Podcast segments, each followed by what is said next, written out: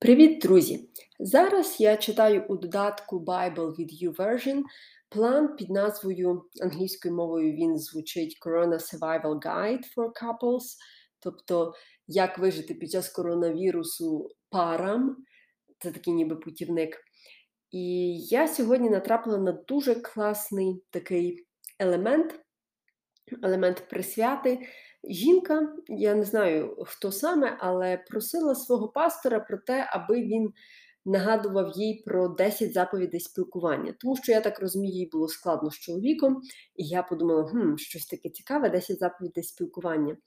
Але мені хотілося би поділитися сьогодні ними із вами, тому що я впевнена, що більшість із нас і далі працюють з дому бачать одну й ту саму людину поряд з собою день в день, ще якщо є маленькі діти в хаті, то взагалі весело. Але я зрозуміла, що ці заповіді спілкування, які я зараз озвучу, можна застосовувати не лише на час карантину. Ними можна послуговуватися будь-коли. Незалежно від того, скільки часу ви разом, чи 3 місяці, чи 30 років, вони є універсальними. І тому почнемо із першої.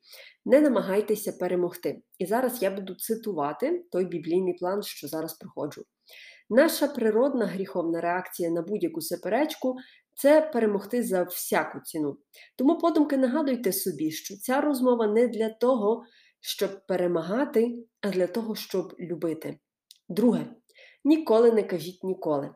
У нашому бажанні виграти суперечку ми часто брешемо. Як це? Ми використовуємо такі слова, як завжди ніколи. Ти завжди це кажеш, ти ніколи не думаєш про те, що я роблю, ти завжди це згадуєш. На жаль, це кричущі перебільшення, які лише змушують іншу людину оборонятися. Третє, не перебивайте. Коли ми хочемо виграти суперечку, то відчуваємо необхідність перебивати один одного. Ми хочемо заперечити точку зору іншого, скориставшись нашою версією правди. Але любов терпляча і готова чекати. Четверте, вибирайте поле битви. О, перепрошую, вибирайте свої битви. Ділитися кожною проблемою, яка вас турбує, це найшвидший спосіб стати постійним критиком і буркотуном. Викладайте всі свої неприємності перед Богом, але виберіть, якими неприємностями поділитися зі своїм подружжям. П'яте. Протестійте хворобі нав'язливого порівняння. Коли нас критикують, наші серця нав'язливо порівнюють нашу поведінку з нашим подружжям.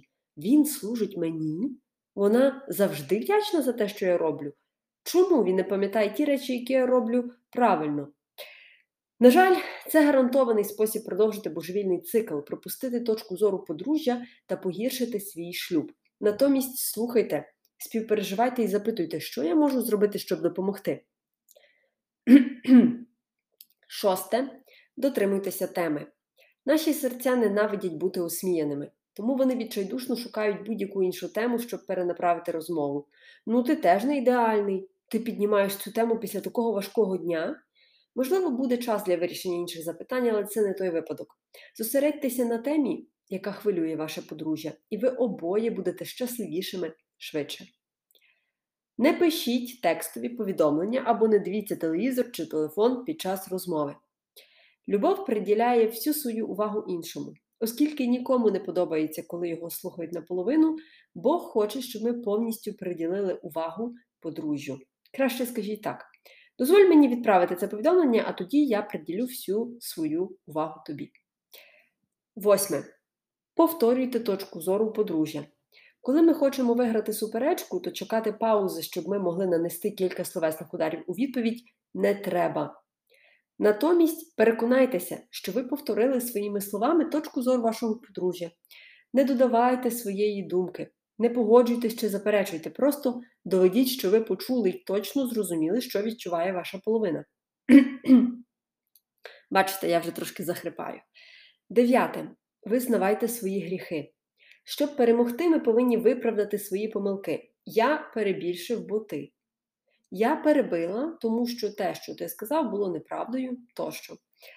Але це лише підживлює шалений цикл травмування. Натомість просто визнайте свої гріхи. Ви здивуєтесь, як часто ваша сповідь спонукає до сповіді у відповідь, і навіть якщо ні так вчиняти є праведно.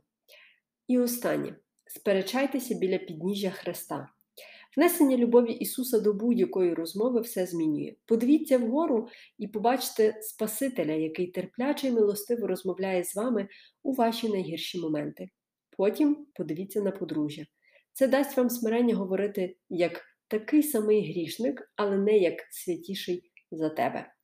Що ж, друзі, насправді тут таке величезне поле для роздумів, і я себе ловлю далі частіше на тій думці, що річ, яка заважає мені часто йти на поступки в подружжі, це моє его. Це боязнь, що зараз моє его зазнає травми, і все, я вже буду не така повноцінна, не така щаслива, успішно можете підставити будь-який інший прикметник на це місце.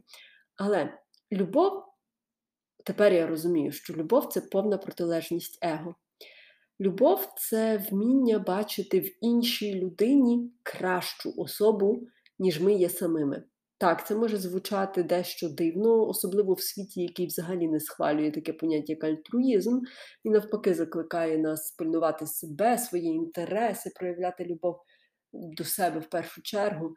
Але якщо згадати багато фрагментів з Біблії, то все Боже Слово є не про те, як любити себе, а про те, як любити інших.